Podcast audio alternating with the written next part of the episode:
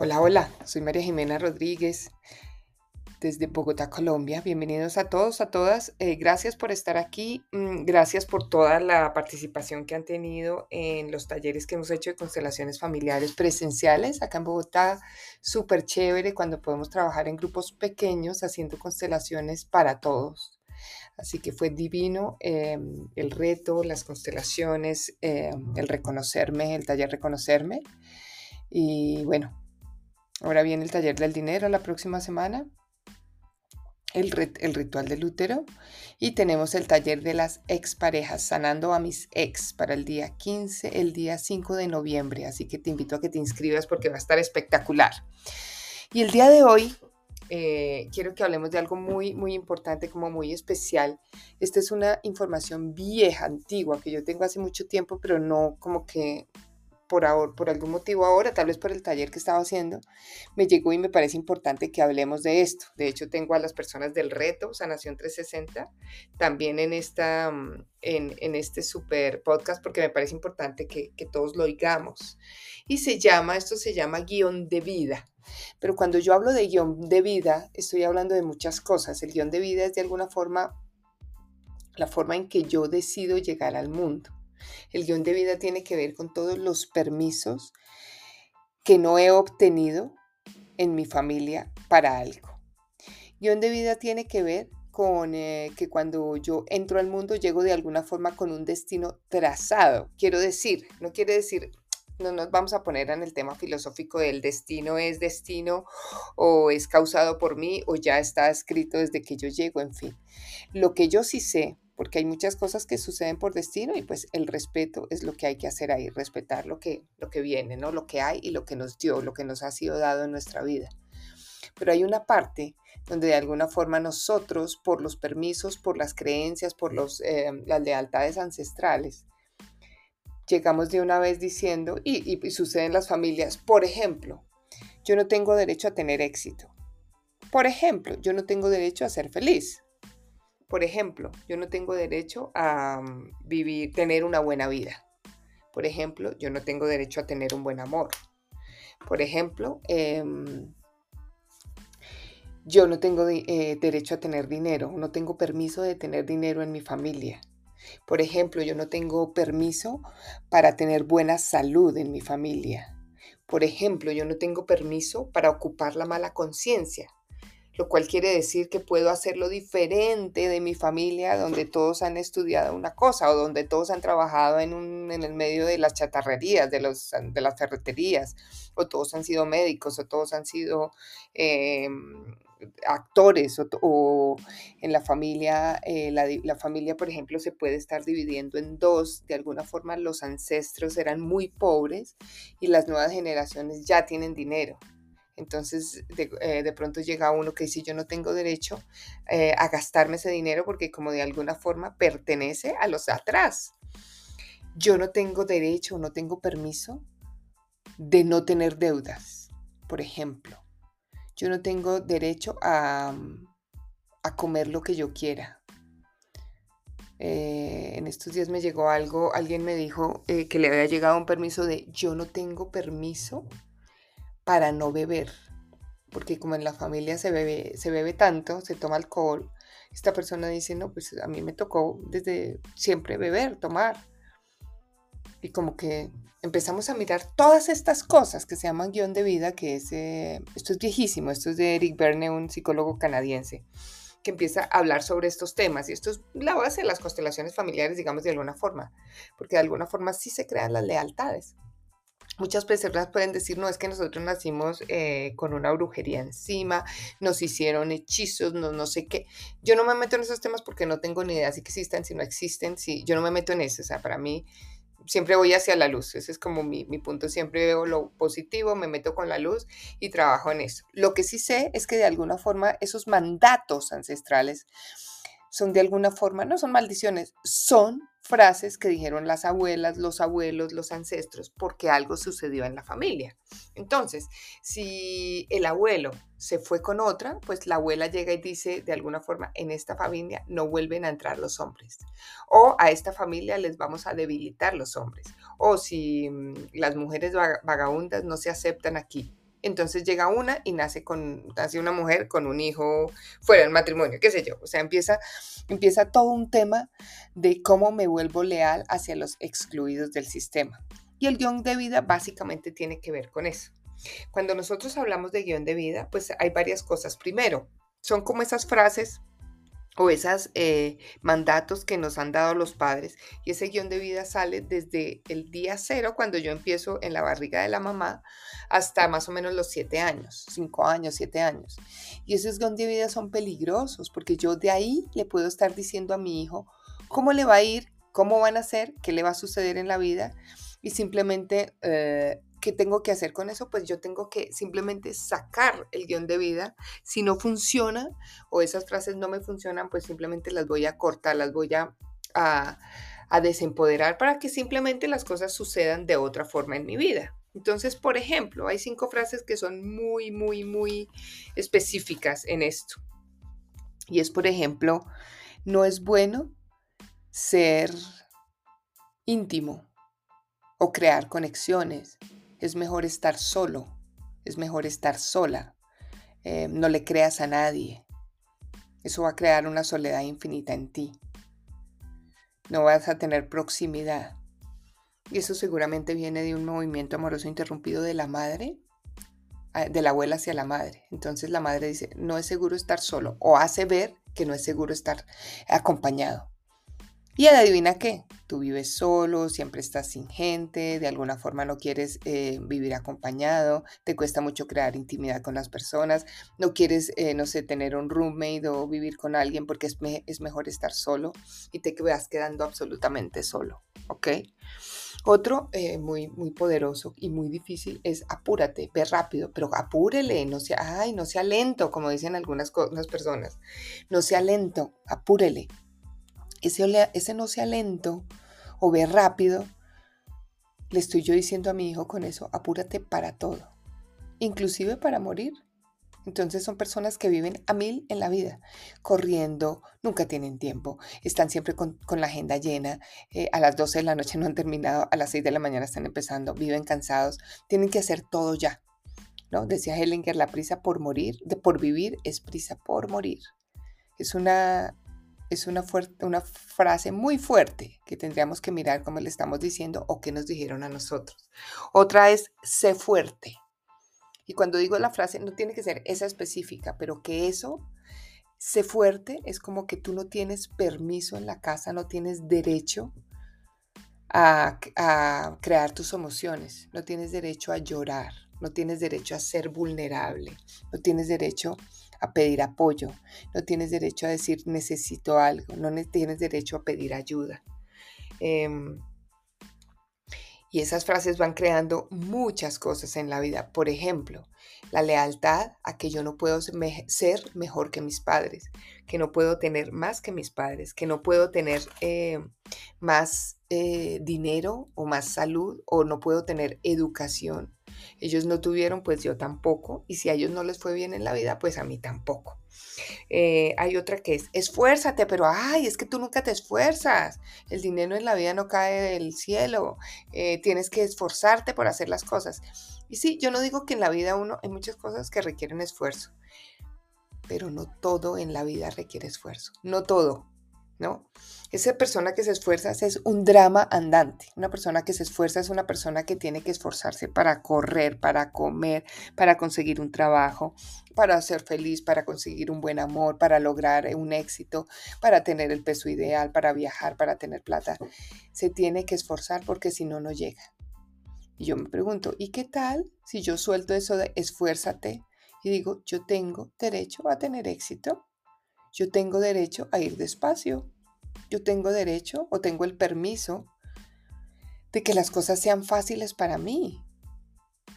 ¿No? Y yo creo que un poquito de esfuerzo está bien, pero si a todo le estás metiendo esfuerzo, hay mucho drama ahí, hay mucho drama ahí. Hay otro que es, tienes que ser perfecto. Vuelvo e insisto, no tienen que ser esas frases, pero si eso es lo que yo le estoy expresando a mis hijos cuando hace algo mal, cuando no me gusta, cuando hace algo, pues esta persona no va a tener nunca el derecho de fallar.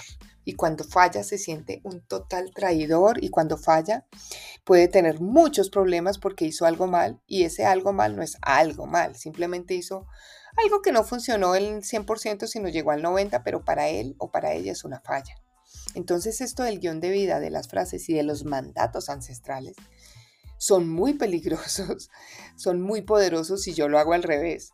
Y desde el principio, y digo allá, si no han tenido hijos, si quieren tener hijos o el próximo hijo, que tengan desde que están embarazadas las mamás los papás ayudan ahí, poderles decir desde el principio, tienes permiso, tienes mi permiso para tener éxito, tienes permiso para ser exitoso, tienes permiso para ser feliz, tienes permiso para conseguir un buen amor, tienes permiso para tener dinero, tienes permiso, tienes derecho a tener salud.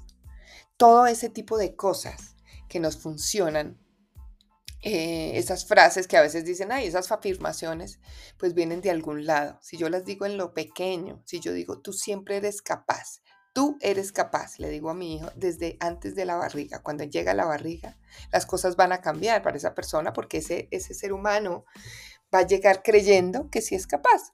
Pero bueno, como todos los que estamos oyendo este podcast, ya estamos eh, grandecitos y ya, ya estamos, eh, nacimos hace mucho tiempo y ya nos dijeron lo que nos dijeron, hicimos lo que nos hicimos. Entonces tenemos que cambiar ese chip, porque definitivamente el guion de vida es complejo.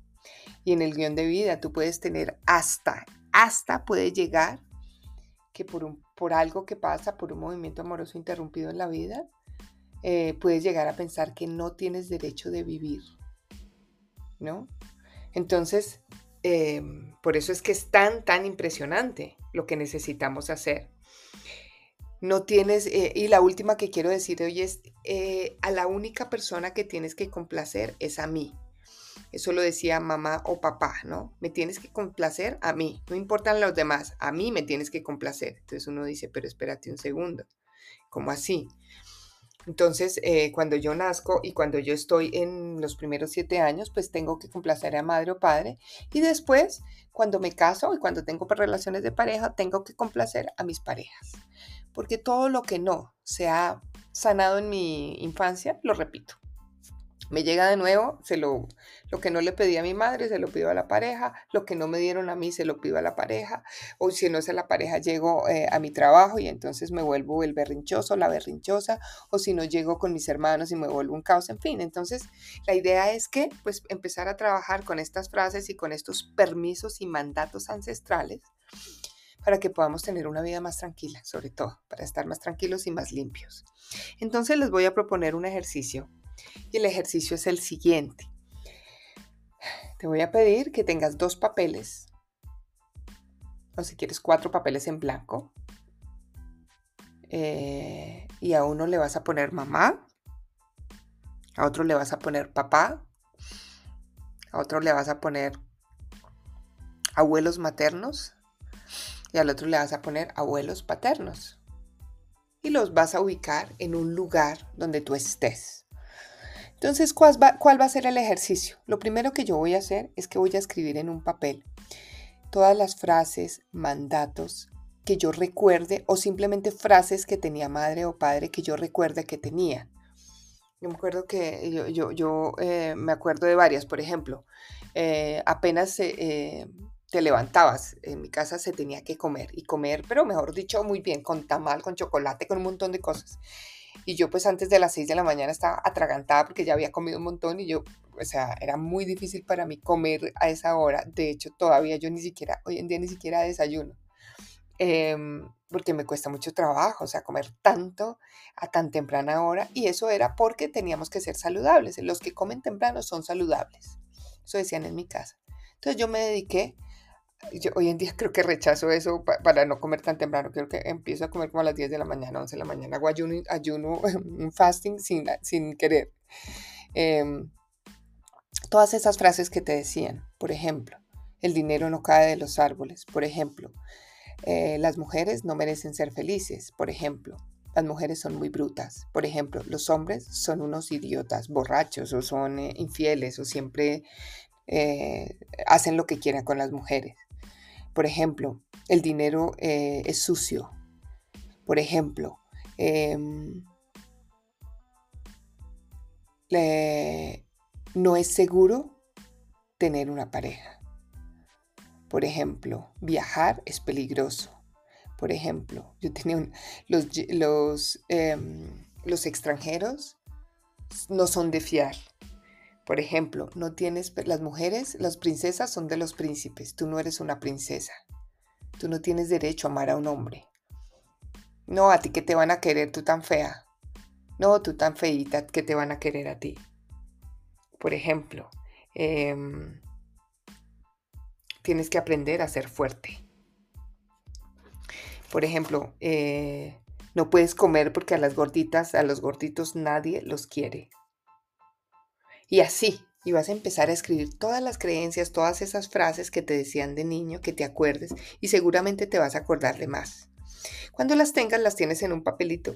Las puedes cortar si quieres, las puedes cortar en tiritas o simplemente en tu cuaderno las vas a ir leyendo. ¿Y qué vas a hacer? Te vas a parar enfrente a esos cuatro papeles que te dije. Y vas a leer la primera creencia. Entonces, si la primera creencia que te dijeron es, no es, em, no es seguro tener dinero, pues vas a coger esa creencia y se la vas a entregar a la mamá. La dejas ahí y vas a decir, mamá, sí es seguro tener dinero. Yo tengo permiso de tener dinero. Yo tengo permiso y derecho de tener dinero. Mamá, yo tengo permiso de tener dinero, yo tengo permiso y tengo derecho de tener dinero y es seguro tener dinero. Por ejemplo, y se la dejo a mi mamá. Si tu papá te decía, Em, los hombres son una carga de trabajo, lo único que vinieron a hacer es a trabajar todo el día y a toda hora, no pueden descansar. Pues vas a entregarle esa creencia a tu papá. Con ese papelito se lo pones ahí en ese papel grande y le dices, papá, yo tengo derecho a descansar. Papá, yo tengo permiso de descansar. Y papá, sí es seguro descansar para mí. Y lo entregas y se lo entregas ahí y lo dejas en ese papelito fantástico. Después eh, te van a decir, no tienes derecho, por ejemplo, mamá decía cuando papá muere o mamá muere muy pequeño, el papá normalmente o la mamá dice, no tienes derecho a tener una pareja, porque tú me vas a cuidar a mí.